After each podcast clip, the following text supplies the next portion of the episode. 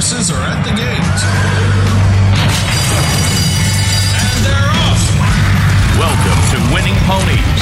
With the weekend coming up, this is the spot to be for news, handicapping, and spotlights featuring the winners behind horse racing today. Now, here's your host, John Engelhart, racing's regular guy. All right, and welcome to another edition of Winning Ponies. Glad you're listening. And as I like to remind you every show, if you liked what you heard, uh, pass it along to friends of yours because all these shows are on podcast ad infinitum. Matter of fact, if you just go up to our guest list, you'll see uh, quite a roster of uh, racing personalities uh, that we've had over the years here at Winning Ponies. Well, let's see now. Today, we're going to have a gentleman that I've respected very much in the industry, but have never had him on the show. His name is Ed Edward Bowen. Uh, he's the author of 18 books. We're going to talk about uh, the Lucky 13, which is talking about the uh, 13 Triple Crown winners. That's a new book out. You know, this time of year, I always like to remind you that uh, Christmas is right around the corner, and if you're looking for gifts for friends and family members, uh, nothing like a book of racing to curl up with next to the Christmas fire. So uh, Ed's that's the most recent projects he had, but he is just a legend as a journalist and a historian in, in thoroughbred racing. He's written 21 books besides the new one. Uh, now, he served as full-time president of the Grayson Jockey Club Research Foundation, which you know they're the leading source of private funding for veterinary research uh, that benefit all horses.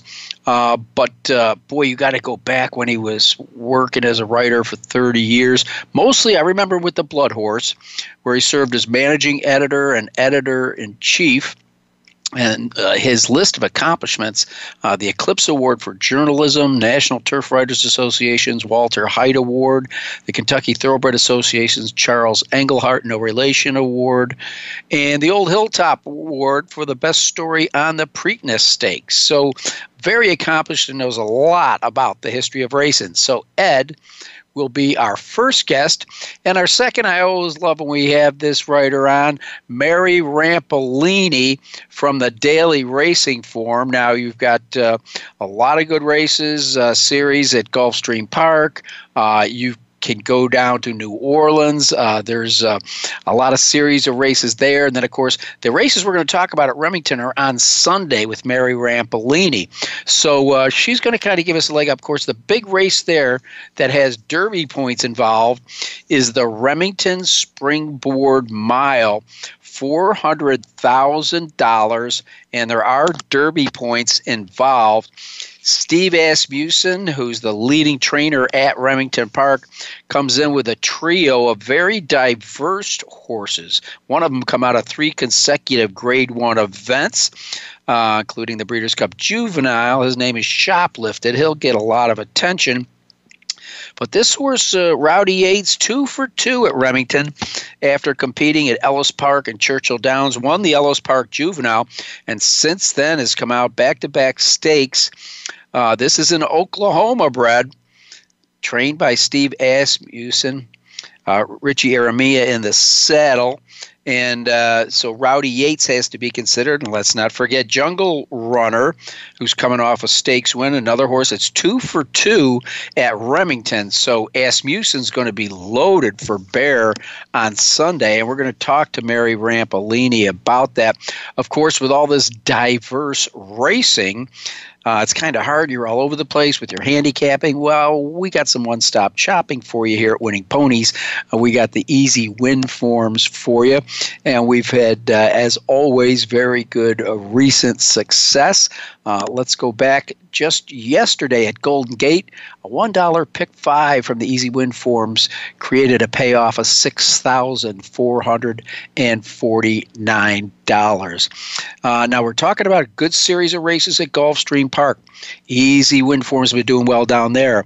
Uh, we had a $1 Super 5 that paid $2,978, and another one just four days ago uh, paid it's $1 Super High, paid 2000 $79. I can't read them all, but you can. Go on over to winningponies.com and you can read about uh, the successes that uh, that they've had. All right, that's a look at our guest and some of the races we're going to be looking at. Now, uh, the, the Jockeys Guild, this is going to be very interesting. Uh, what's going to be coming up because there are cries for uh, the whip being next to not used, uh, extremely restricted in horse racing.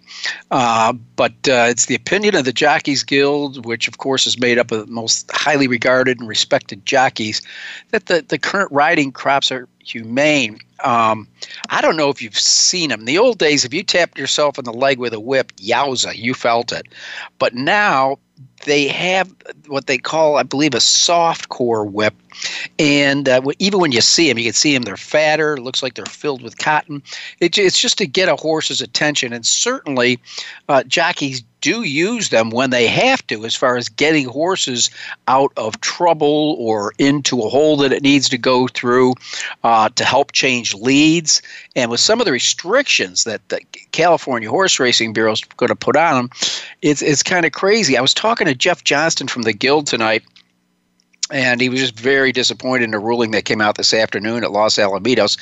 What they're pushing for is that a jockey can have a whip, but he can only hold it in his hands while he has the rein, and the whip has to be facing downward. Now, what happens when the jockey goes to change his whip? It's not going to be facing downward. But so, in other words, the best he could do was a slight tap at the whip. And as you know, you see it a lot. When horses are coming out of the gates, they'll veer in or out, and the jockey will take the whip and tap on the shoulder uh, to get them back straightened away. Well, if they're limited to, let's say, six taps of a whip during a race, do those three in correcting the horse coming out of the gate count? Uh, it's going to be very, very interesting. Now, I believe there's a 45 day hiatus, or at least a comment period, on uh, the restrictions that the CHRB uh, wants to wants to put on them. And I've just used a couple that that Jeff told me about uh, earlier today but uh, they're talking about moving in this direction. And you know, what if you got a horse that needs the encouragement, or a horse that won't go up in the hole, and you bet on him? You know, it's like, come on, get up in there. You know, and all of a sudden he's not going to be able to because he used up his six taps. Uh, you know, and Aaron Gryder he said, look, the riding crop's not a weapon, it's a tool to get the horse's attention. It's not there to hurt a horse, it's about the attention. And the other thing uh, whether you know it or not, is horses after the race come back uh, for an inspection from any racing official and the track vet who uh, looks for uh, any sign of um, cuts or welts, and that's already in the rule book. So, uh, again, I, I, think with the older whips, uh, perhaps you saw more of that. Uh, but uh, you know, even the guild says if anybody abuses a horse, uh, th- they ought to be punished. Uh, but the crap that you have today, you could take one and crack yourself in the leg, you won't even feel it. Um, it's just a tool to protect the horse and the rider and the better, as far as I'm concerned. I mean, let's face it. You know, uh, how many times have you seen a horse shy away from trying to go up a, into a sticky situation, and it can make or break uh, the the bet that you made. So uh, anyhow, I. am Going to try to get uh, Terry Meyocks, who heads up the guild next week, and we'll continue this conversation further. Uh, but it is going to be very, very interesting. All right, some uh, quick nut surprises. Uh, Irad Ortiz uh, repeats as Turf Jockey of the Year uh, for 2019. Uh, Last year, he earned 12.6 million in total starts across uh, there, and uh, now his total earnings for all races just on the turf are 17.9 million. He won 39 turf stakes. Seven of his stakes victories were in Grade One events, including five Grade One wins with the same horse, Bricks and Mortar, who may well be our horse of the year. So, anyhow, no surprise here. Irad Ortiz, turf jockey of the year. Our comeback jockeys, Miguel Mena and Kendrick Carmouche. Uh, they tied for comeback jockeys of the year. Both of the, them overcame uh, injury to come back and be extremely successful this year. And a name that you're starting to hear, especially out on the West Coast, is Abel Cedillo. He won Breakthrough Jockey of the Year, and I think we're going to uh, hear a lot uh, from this guy. Uh, and 2019, he won 10 of his 65 stake starts compared to just two in 21 last year. So he certainly is the breakthrough jockey.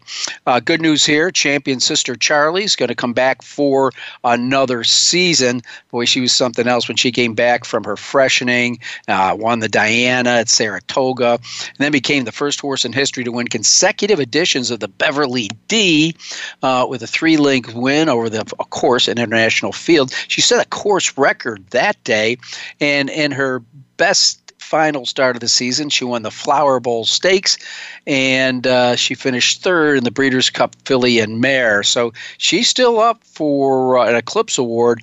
Sister Charlie from the Chad Brown Barn will be back, which I think is very, very good news. Uh, well, uh, let's take a look at some of the races that we uh, looked at last week and some that we overlooked uh, over the holiday season. How about the Cigar Mile, folks? Hope you tuned in to that. Maximum Security sent away at six to five, spun to run at two to one, and they ran one two with Maximum Security and Luis Saez just running away from the field. This horse has just shown so much this season. Now nine starts, seven wins, and a second. Uh, earnings closing in on two million. Uh, that was a seven hundred and fifty thousand dollar grade one, the Cigar Mile. So maximum security looks like he's probably got three year old of the year locked up. Would he be a contender for horse of the year? We'll find out. But game there and challenging him most of the way was spun to run. And in the third spot at 32 to 1, hope you had him in your trifectas, was True Timber. It was a very good card at Aqueduct. The other one that we looked at last week was the Remsen Stakes and Shotski. I wonder if that's named after that uh, St. Bernard of Marge Schott's. Uh, Shotski, she had a dog named that. Anyhow, early speed, 8 to 1, with Luis Saez in the saddle ever since this horse has switched to blinkers, he's been a new horse, and the son of blame got the job done. They tried to close, but just couldn't get there on Shotski. Uh, second was Ajaaweed at four to one, and third was the one Chase Tracker. So these are horses that are going to be pointing towards the Derby Trail, and. Uh, that pretty much rounds out the races we looked at. And I didn't get a chance to mention a lot of races over the holiday weekend, but that's because we took up too much time last week. So, uh, that's a look at the big races. That's a look at the national news. Some of it's controversial. And when we come back, we're going to talk to Ed Bowen, a guy that has uh, probably had to add on to his mantle over his lifetime for all the awards that he's written for his journalism. So, for Winning Ponies, I'm John Engelhart. Let's take a break and we'll be back with Ed Bowen.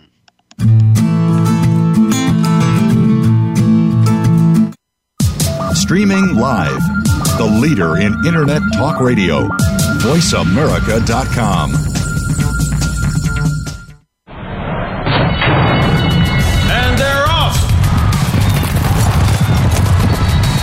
What? Can't make it to the track? You can still get all the action with winningponies.com, the home of the easy win form, the most accurate predictions on thoroughbreds, quarters, and Arabian horses at most American and Canadian tracks. Whether it be the Triple Crown, Breeders' Cup, Travers, Haskell, or your daily races, don't worry, let winningponies.com make some money for you. Pick, bet, and cheer on live racing from Woodbine and Mohawk Park. Thoroughbred and harness action. The wagers are just the beginning. Watch award-winning broadcasts covering both breeds, incredible battles contested over the most unique grass course in North America. Experience the full fields with over 130 thoroughbred and 160 live harness days. Get access to free handicapping material and join the ranks of Woodbine and Mohawk Park players from all over the globe. For more information, visit woodbine.com. Stimulating talk. Gets those synapses in the brain firing really fast. All the time. The number one internet talk station where your opinion counts. VoiceAmerica.com.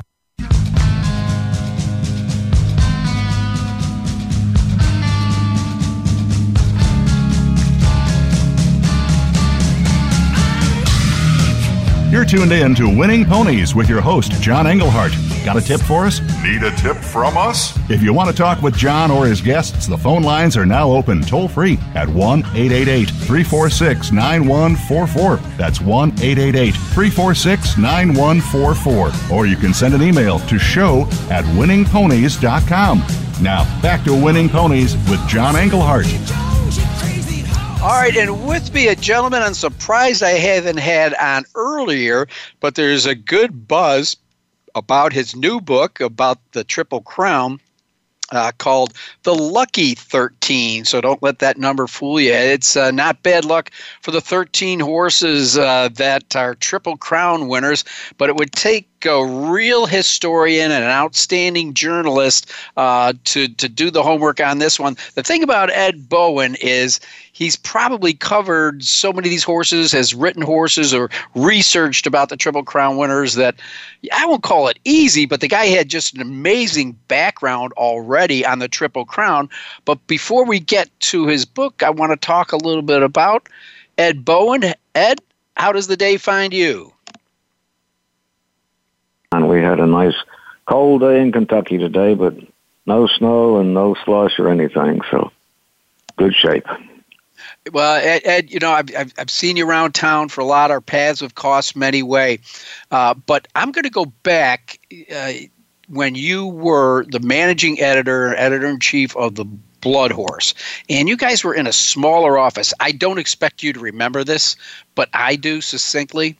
Is I went down there as a young photographer with some eight by tens I had taken at the races at Keeneland on the backstretch in the morning, and uh, just walked in the offices and said, "Hi, you don't know me. Can I see Ed Bowen?"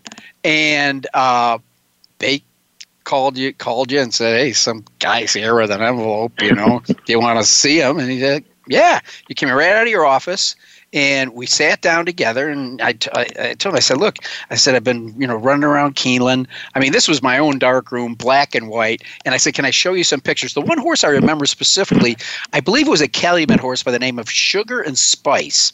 And uh, you, you were so gracious that day uh, that you didn't say, "Hey, man, you know, come back in ten years" or anything like that. You looked at my photos. You you you complimented them, uh, you know, to a point. You said, "Look, you know, hang in there."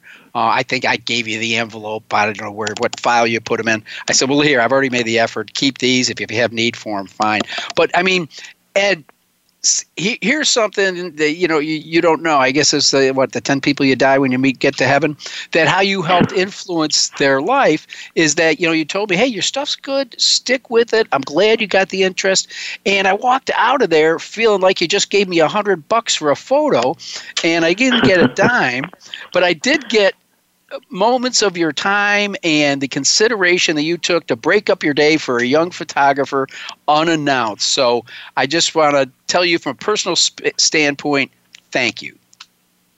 Well, I do remember that, and I remember uh, making sure that I got your name right because it was close enough to Engelhard, the great owner of Nijinsky, that I was afraid I would call you the wrong thing. But anyway, and I remember Sugar and Spice. I believe she was a uh, sister to Alydar, is that right, or something like that? Anyway, she I was. think so. She was a re- really nice filly. Yeah.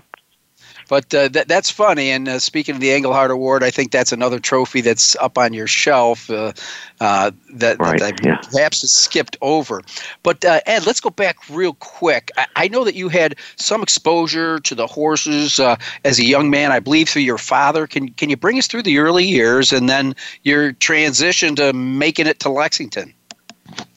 Well, uh, my father liked horses, and uh, he he was of the age where you know horses where you, you got to work on them, you worked with them in the fields and so forth. So he thought horse racing was a kind of superfluous use of a horse. But I, we had riding horses when I was a kid, and I had the good fortune to uh, the old at the age when the Black Stallion books were coming out, and Yeah. my brother and I had an aunt who sent us those. And living in South Florida, we got to watch the races, uh, the Wednesday and Saturday stakes at Hialeah and Gulfstream. So those three things kind of coalesced to get me interested in horse racing, and I just uh, have been blessed ever since to. Uh, I got interested at the age of ten in a subject that uh, uh, that has supported me uh, as a, a salaried position uh, almost ever since. So that was really really good luck. But I I really just fell for it, and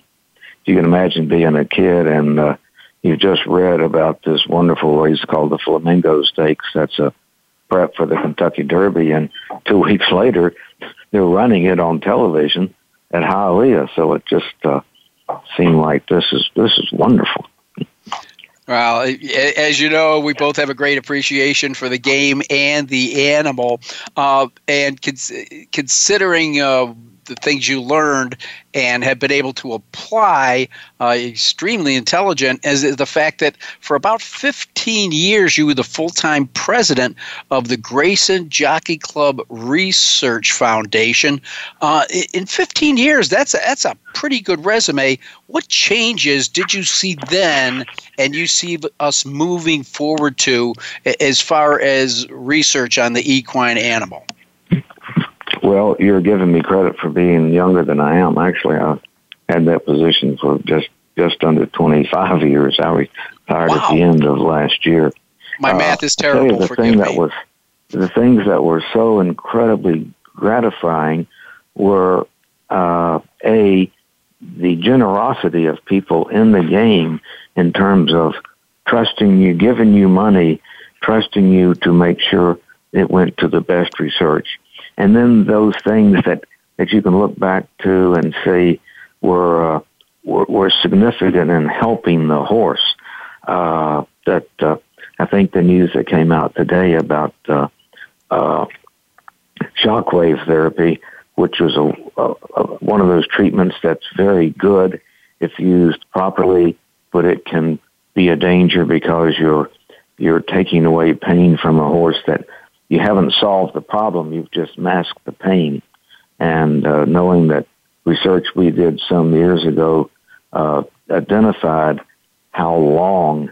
I mean, I think most racing commissions follow the research that we funded at Iowa State in terms of how long you should go after a treatment of shockwave therapy before you ask that horse for uh, for a, a, a major athletic effort because you want to make sure he was he was uh, he was not just being protected from the pain while the problem was still there. So those that's just one example of where you think, gosh, we we not only helped uh, uh, uh, marshal the generosity of the game, the people in the game, but here's here's a concrete thing that helps the horse, and uh, and I think you know it's been five, maybe six years since uh, a wonderful uh, researcher at the University of Kentucky came to me with wanting us to do a story on our website about bisphosphonates and the threat of them, and uh,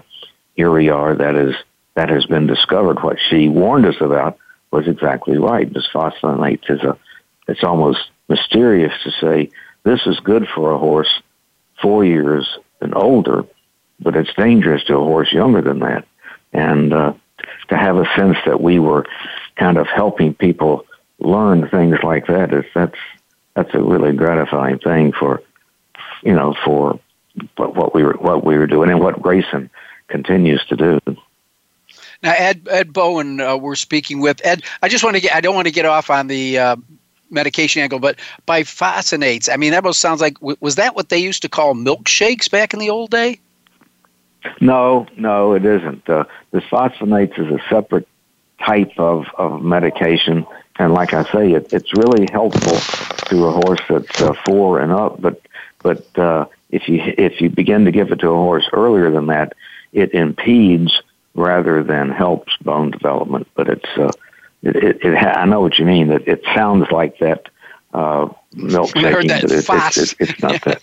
Yeah, right, right. I- yeah, I won't yeah. be getting getting it at the local ice cream parlor anyhow. Well, uh, Ed, you know, I guess we could probably spend a better part of uh, a whole hour talking about your experience uh, uh, with the uh, with the Grayson Foundation, but we got to move it on over, move it on up. Uh, you know, you, you've written so many books, but uh, now- now the, the last one that that uh, that you've taken on is the. Um, the Triple Crown winners, call I love the title, the Lucky Thirteen. Uh, you know, I mean, I, I'm just wondering. Do you think now's the time to write it? Because it seemed like, oh, oh, here we are back into the 70s, you know, with Secretariat and Slew and Affirmed. And mm-hmm. now, you know, we, that we've uh, had Justified American Pharoah. I got a feeling a word for a, another rude awakening in that this is no easy task. Just because a, a, genera- a modern generation's had the chance to see Triple Crown winners, I wouldn't expect it every year, kids. And that's why these people are called the Lucky 13. I was also, it really got my ire up at when people were, when there was that gap and they were saying, no, we've got to change the distances. We got to stretch the timeouts. And I'm like, no, that's why these horses are called great. This is why they're called champions because they overcame those obstacles. I trust you feel the same way. Oh, I agree, and I I'm old enough. I've lived through the 25 year gap, most of that 25 year gap from sec- from citation to secretariat, and then the you know free free within the 70s, and then the 37 year gap. So uh, when people, it's one of those things when people say, "Well, you've been in this game a long time. What's the explanation for that?" And you can say, "I don't how. I don't care how long you've been in the game. There is no explanation." for going 25 years and then three and then 37 years. But uh, when I when I was given this assignment, I was contacted by the publisher, and we were going to call the book "The Divine Dozen." Well, within a month, Hold it. uh, I thought, well. I've got a new I've got a new chapter to write. Surely my advance will go up a bit, won't it? But no, no, no. the fee stays the same, even though you've got one more chapter. But it's just a personal way of illustrating the the unpredictability of it and uh, the fact that there were between uh, firm and and American Pharoah, there were 13 horses who uh, who won the first two and uh, couldn't couldn't finish the job. And I, I think the uh, I was discouraged uh, that people began to think that uh, this, this the Triple Crown should somehow be made a little easier uh, so that you could have it one more. And I'm I'm so thrilled that uh, that it has stood the test of time, and uh, it, there is no reason to change it. It is a it's it's a it's a marvelous uh, series, and it takes you know um, when we say luck, it's not that the horse had to be lucky in every way, but he had to have the luck to be endowed with the all all the ingredients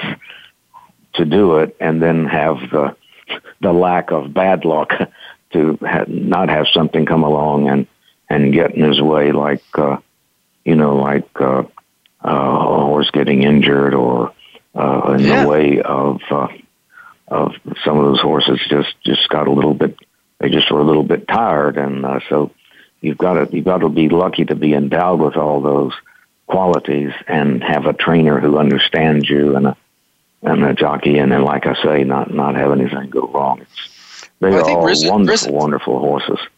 Yeah, I mean, uh, like Risen Star and Little Current, they had their bad race up front, and both of them had troubled trips, and then they went on to prove how good Yeah. they were. Um, Oh, exactly. There's so many horses that uh, that had uh, that won too. I'll tell you an interesting statistic that shows you the importance. To me, it illustrates the importance of the Triple Crown, even in an era when you've had the rising importance of the Haskell and the greatness of the Travers and the Breeders' Cup. In those uh, those years between uh, uh, Affirmed and uh, American Pharoah, there were a total of 20 horses who won two thirds of the Triple Crown, but didn't, not the third. either they won the Derby and Preakness or the Derby and Belmont or the Preakness and Belmont. There were 20 of them, and 19 were the three-year-old champion of their year. So that Triple Crown series, it doesn't. You don't have to win them all to be to to to really show that you are a champion, and that's what makes the 13 so so particularly exalted because really, really great horses won two of the three, and to you know to, to do that whole thing and win all three is is really remarkable. Absolutely. Again, what we're uh, we're uh, talking with Ed Bowen, who's uh, plenty of uh, credentials to his name. The most recent is the author of The Lucky Thirteen. Ed, I wanted to ask you this question: Of the Triple Crown winners that we have established, uh, who, in your opinion, from your research, was perhaps the most unlikeliest? Oh, my golly, that's a, that's a, I've been asked asked who was the best, but uh, the, most unlikely that is really a great question, and uh, you have to be able to go back and say I'm going to evaluate this horse on the basis of what I would have said if he was a yearling, and uh, I'm uh, I'm guessing that you would probably think that uh, Assault was because he was a he was small. He had been injured as a weanling. He had a kind of a they call him the club-footed comet. He wasn't really club-footed, but he had even as an older horse, he had a awkward gait in the younger and the lower slower paces. But magically, running, he was uh, he was good. But uh, I would say that that because he was a small horse and uh, and been injured, that that was probably the the the one that was most unlikely. All, although he was very well bred, he was a King Ranch horse who was a son of Bold Venture, who was a Derby and Preakness winner. But in terms of just the the physical situation, I would say he was the the most unlikely. Well, again, judging from that parameter that you base that on, I'd have to put Seattle Slew in that mix, as great as he became. Because let's face it, I know he had leg problems. Uh, he was called Baby Huey because he was kind of fat and awkward. Um, yeah. And I believe he only brought, what, 17.5 at the horse sale? 17.5. Yeah. That's yeah. right. Yeah. Yeah, you're right. In, in terms of pedigree, he would, yeah, I think if you wanted to look at pedigree, he would he would probably be the one that was most un, un, unlikely. Even even though now his his sire stood at Claiborne Farm, so it wasn't like he was just a complete misfit. And the dam was a, a stakes winner that came from a pretty good family that uh, Mrs. Elizabeth Arden Graham of Maine Chance Farm had developed. But you, you're right, seventeen thousand five hundred dollars for for a yearling in the 1970s that uh, that that makes him a, a pretty long made him a pretty long shot. Well, Ed, in uh, in in writing this book, I know that you know you've written books about so many horses, and uh, obviously Triple Crown winners were involved in that. Was there anything you unearthed or uncovered about one of the earlier Triple Crown winners that you said, "Boy, that's the first time I realized that"? You know, sort of collectively, I was struck by the the way the Triple Crown was treated. Uh, and the, it, really, there was a reporter named Bryan Field who was had a wonderful career in racing. He was he was in the 1930 uh, New York Times the day after Gallant Fox won the the Belmont. He used the phrase Triple Crown, and he he covered uh, between Gallant Fox and uh, Count Fleet in 1943 he covered all the Triple Crown winners. I guess that was uh, five. and by the by 1943, uh, Count Fleet not only won the Derby in Preakness and Belmont, but he won the uh, the the, the uh, Withers Stakes and the Wood Memorial.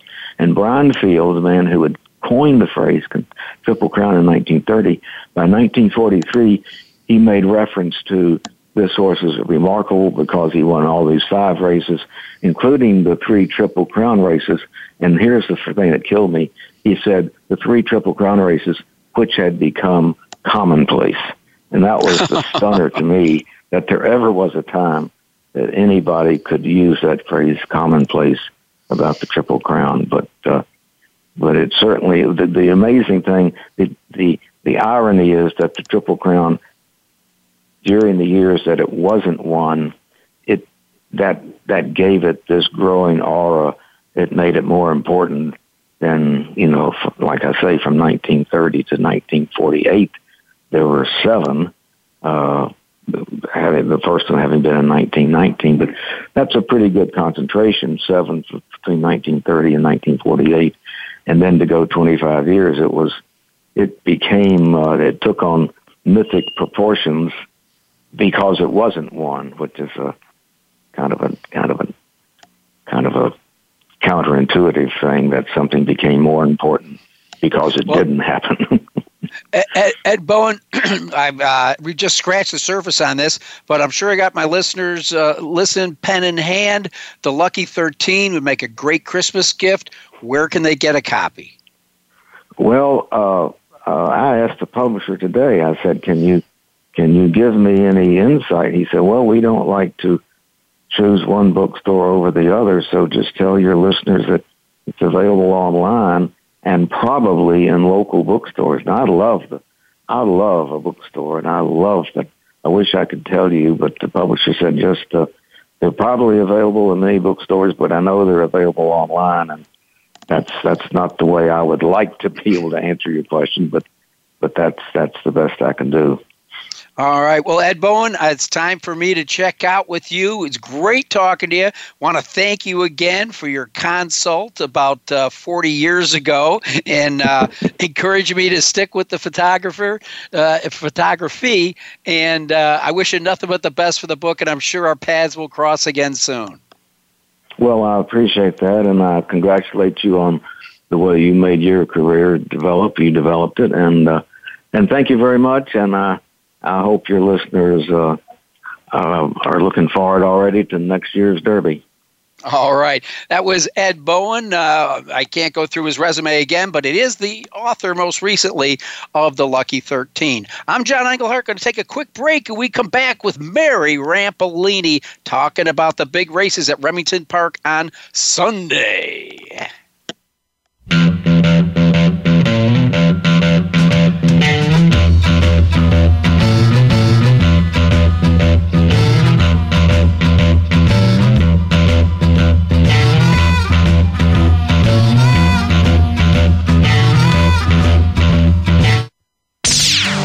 Internet's number one talk station. Number one talk station. VoiceAmerica.com. And they're off! What? Can't make it to the track? You can still get all the action with winningponies.com, the home of the easy win form, the most accurate predictions on thoroughbreds, quarters, and Arabian horses at most American and Canadian tracks. Whether it be the Triple Crown, Breeders' Cup, Travers, Haskell, or your daily races, don't worry, let winningponies.com make some money for you. Pick, bet, and cheer on live racing from Woodbine and Mohawk Park. Thoroughbred and harness action. The wagers are just the beginning. Watch award-winning broadcasts covering both breeds, incredible battles contested over the most unique grass course in North America. Experience the full fields with over 130 thoroughbred and 160 live harness days. Get access to free handicapping material and join the ranks of Woodbine and Mohawk Park players from all over the globe. For more information, visit woodbine.com. Follow the Voice America Variety channel on Twitter. Our hosts always have something to say, and we know that you do too. We tweet on today's hot topics, and you're welcome to follow us. Speak up and join in at Voice AM Variety. That's at Voice AM Variety. Streaming live, the leader in Internet talk radio. VoiceAmerica.com.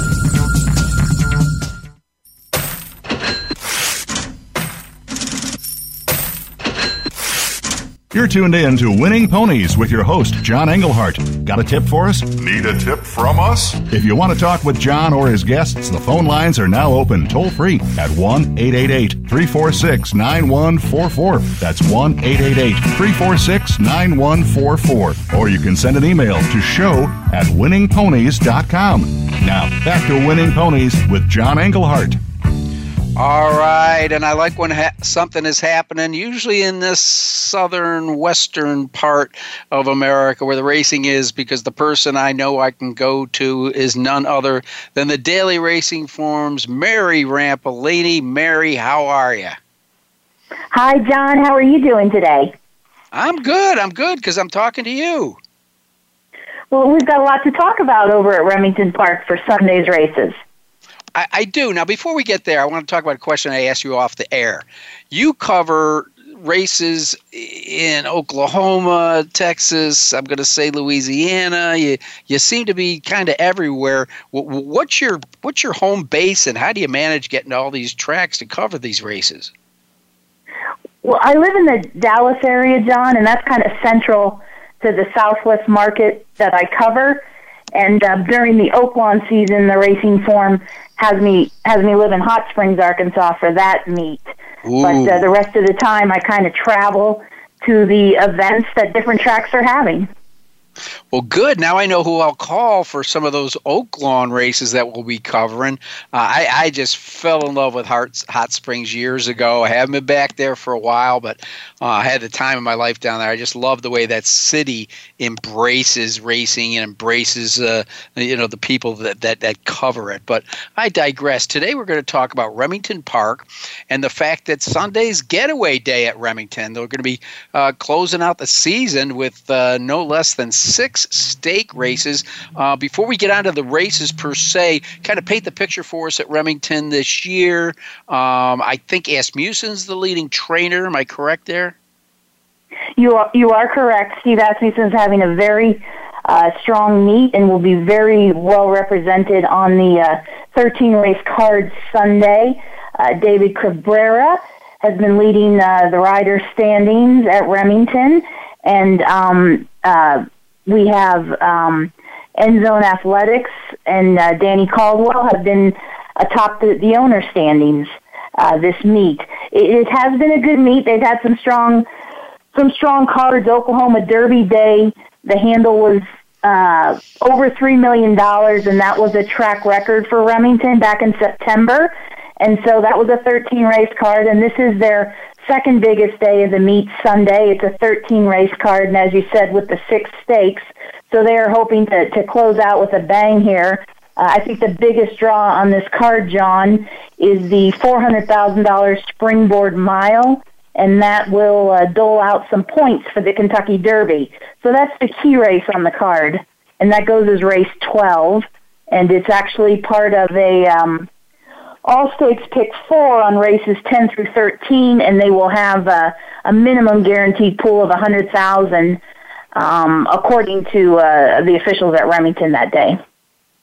Well, uh, yeah, and I want to address that race first. But you know, if you think about it, uh, the uh, the $400,000 Remington Springboard Mile, it's one of the fastest growing races in North America. Just 15 years ago, this one mile race, back then it was called the Remington MEC Mile, it was worth 75,000, but they changed the date and the steady purse increases and all of a sudden you've turned it into a derby prep. Uh, congratulations to the people uh, at Remington for uh, taking their time, making the strides, and getting it done because I think a lot of eyes, especially since their cards on a Sunday, is going to get a lot of attention of the nation.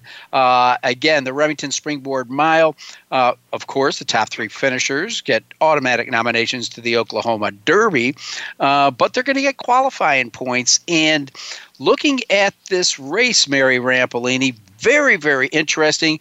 Of course, uh, Asmussen has three in here. He's got three in the trapeze, I think two in the She's All In, and one in the nightcap, the Jeff Hawk. Uh, but he's the leading trainer. But what's interesting is he's when you look at the horses that he's starting throughout this series on Sunday, a lot of them moved to Remington, and he's been kicking but I mean, they really like this course. Uh, again, I'm going to start with the springboard mile. I'm going to touch on it real quick. Then I want to get your, your input. But just talking about the Asmussen horses, you got Rowdy Yates that was running at Ellis and Churchill, brings him into Remington. The horse is two for two. in stakes, of course, this is an Oklahoma bred that uh, the owner uh, paid forty-two thousand for, but Asmussen uh, races it. Of course, we know his roots are right down there in Texas. Then you got Jungle Runner, who started his career at Ellis. All of a sudden moves to Remington, loves the track. Uh, that colt's two for two. And then you got Shoplifted, who's the biggest question mark. On class, he looks like the standout, $800,000 yearling but uh, he's kind of tailed off uh, since his second in the hopeful stakes. But that could be the surface at Santa Anita. We don't know. Uh, I also see that uh, his horses um, outside of uh, Rowdy Yates have had a bit of a layoff and a series of very successful works coming into this race. And Mary Rampellini, I'm going to shut up and let you take over the springboard mile. Well, I think you laid it out really nice, John. You know, it's a good race. Um, from the standpoint, we've got some horses that maybe will answer some questions for people going forward into their three-year-old season. I thought Embolden was an interesting horse in here. He's been racing on the turf. He's going to move over to the back over to the main track, I should say. He's made one start on the dirt, and he's going to stretch out to two turns. He's a, a colt by the factor coming in for trainer Michael Stidham, and and and Michael Stidham said the reason this horse has been racing on turf so much was that there was some Virginia bred opportunities for him at Colonial that they wanted to take advantage of. He ran well in those races, won the Jamestown Stakes, so they kind of kept him on the turf. But uh, you know, he certainly has the pedigree for the dirt, and uh, did run well in his one dirt start. He's an interesting horse, I thought. And then uh, there's a couple of horses I think um, Answer In will get a lot of play uh, coming off a, a maiden special weight win at Churchill uh, for which he earned a Beyer figure of 83. Very strong yes. race for him. You know, yeah, you you know the horse that I'm speaking about, and then also Maximiliano. Uh, coming in for trainer Wesley Ward is another one of those sharp maiden winners out of Kentucky. He won at Keeneland last time, and he's been flattered. The second and third place horse both came back to win maiden special weights at Churchill. So those are some interesting horses. They are stepping into stakes company again, answering some questions, and they're both stretching out around two turns for the first time. They are, and just to uh, comment on some of the horses you did, uh, I, I, find it interesting and a plus that Brian Hernandez Jr. is coming in to ride Embolden. He's one of my favorite jocks, and he's been aboard some of the best. The question mark there is: uh, is there you know pedigree limitations and, and the switch to, to the mile. Uh, and i answer in i've got a nice old star by his name. Uh, this horse only broke its maiden last time but i noticed that brad cox took the blinkers off after a really good effort in his debut then goes a little bit farther at seven furlongs. Boy that 83 Beyer uh, caught my uh, eye. And uh, you know, this is one of those, as they say, this horse could be any kind. And I do see that Javier Castellano's coming in uh, to ride him. So, two of the horses that you just uh, uh, talked about are to be watched. So, with everything that, that we've said, this is extremely wide open race from a betting perspective. Yeah, I think it, it will be a very interesting race that way because you could go a lot of different ways, as you just said. There's, you know, horses that are not proven at a stakes level, but they're proven at the mile. There's horses proven at a stakes level, but that aren't proven at two turns. And uh, you, you know, you've got some turf turf horses in there, and um, you know, like I said, it is a very interesting race. It should start to answer some questions as we move into uh, the three-year-old uh, season with these horses in January. Yeah, we'll find out. I mean, they're only two once, and it's getting awful close to uh, uh, midnight on New Year's Eve, so they got to get the race in now. Uh, speaking of two-year-olds, let's go back to one of the earlier, uh, richer races on the card. Uh, even though there's six stakes, uh, but the the trapeze is a hundred thousand dollars, and this one is for two-year-old fillies. And again, these horses, most of them are coming out of either restricted races for state breds uh, or Oklahoma, or they're coming out of maiden efforts. So this is another crapshoot. But I mean, look at this. You've got uh, daughter of Curlin, trained by Asmussen. He's got three in this race. You got a Pioneer of the Nile trained by Asmussen, who has been running at a mile, loves Remington, is two for two. And I want to ask if you know anything about this horse because I was awful impressed with its debut. Was Honey Hush, Luis Quinones in the saddle, trained by Joe Officer. I'm probably ruining his name, but boy, that was an impressive debut, Mary. Very impressive. And this is an interesting horse, and it's interesting you point her out. Um, uh, first of all, I do want to let you know that she is entered in an allowance on Saturday at Remington. So she's cross entered in this spot. Um, she does look good on here on paper. She's going to bring that best, you know, career Beyer in the 70 Beyer for her win last time. And yes, she was very impressive. A couple horses have flattered her, come back and won out of that race. Um, but what's interesting is her rider, Luis Quinones, um, his family, his wife, is the breeder of this horse. This has kind of got a lot of nice family connections. Oh yeah, uh, Luis's old agent Jerry Delora, who has since passed away, gave Luis the horse Kiss Me Chocolate, the dam of this horse. And so Luis's family at his farm has the mother and some of her daughters, and they're you know Luis's wife is racing this horse. So it's just kind of a unique family situation, and and uh, looks like uh, looks like uh, Honey Hush can run. that would make a great story for you without a doubt. But uh, you know I, I, again you know if, if, you said well john you're going to the betting window. Who do you like? I got to give a little push to asmussen's uh, princessina julia i mean owned and bred by three chimneys started out you know, at Ellis and Churchill, and all of a sudden it almost looked like, hey, I'm taking this horse to Remington to get it ready for one of those stakes on closing day, and this very well could be the spot. Yeah, and she's um, really bred to be a nice filly. Uh, as you mentioned, she's a pioneer of the Nile, and she's also out of uh, Love and Pride, who was a multiple Grade One winner that you probably remember. So um, certainly, certainly bred to be bred to be one of the ones in here. All right, we're talking with Mary Rampellini, uh, who covers the races in the Southwest for the Daily Racing Form and has for many a years, though she's still just a kid. You can tell by her voice. Um, she's all in, a hundred thousand at a mile and seventy yards. Uh, this one, gee, Asmussen only had th- two that he could get in the gate. Uh, but I'd have to say, you know, looking at these horses, the class edge has to go to Brad Cox's Remedy. Yeah, I'm on the same page with you there, John. Yeah, I mean, you see Midnight Basue, she's a Julie in in that in those running lines. And what's also interesting is she's got some Remington form because she was second in the Remington Park Oaks last year.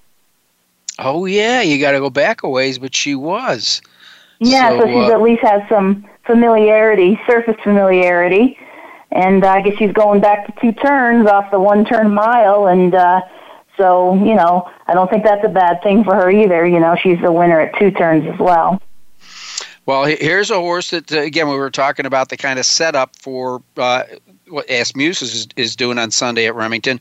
Started on the West Coast. Somebody decided to make a change from the Baffert barn, and all of a sudden, this horse shows up at Remington, and uh, all she does is break her maiden by 14 14 and a quarter lengths, and then come back for a non winners of two, wins by 13 and a quarter. I, I don't know uh, what change in her feet or training he's done, though I see her doing nothing but bullet works in the morning.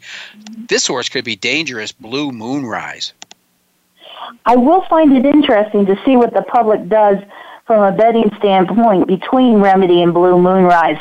Who do you think will go off the favorite? Well, local people like local horses, so I wouldn't be surprised to say, uh, you know, Blue Moonrise. Uh, but on the other hand, uh, it depends on how sharp your handicappers are. I'm probably going to put Remedy on top.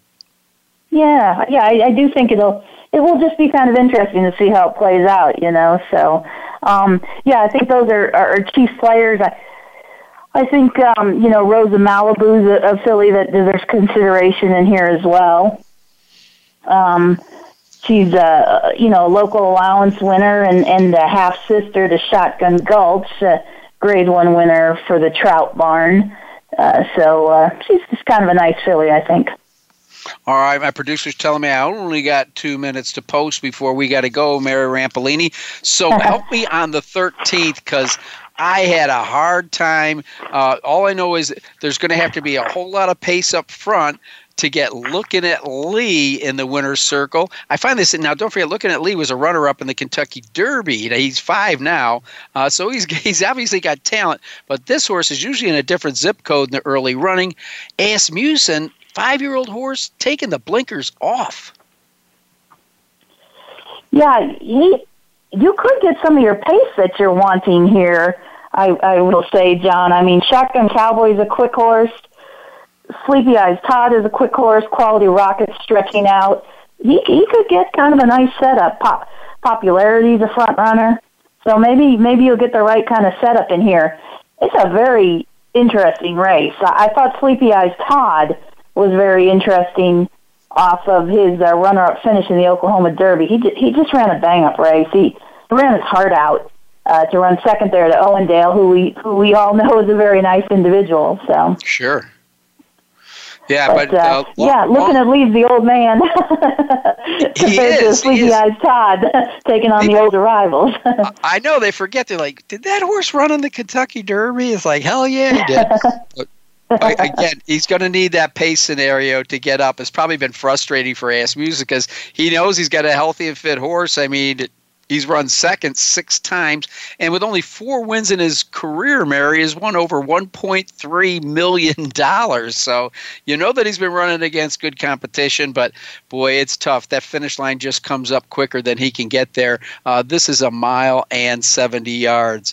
Um, I again, I you know, every now and then I have to admit I'm probably going to pass on this race because I just there, there, there's there's nothing that comes up and and and, and grabs me. But it's going to be a great card. We didn't even mention uh, some of the horses on the uh, undercard, and now these races will be for our listeners at Central Time.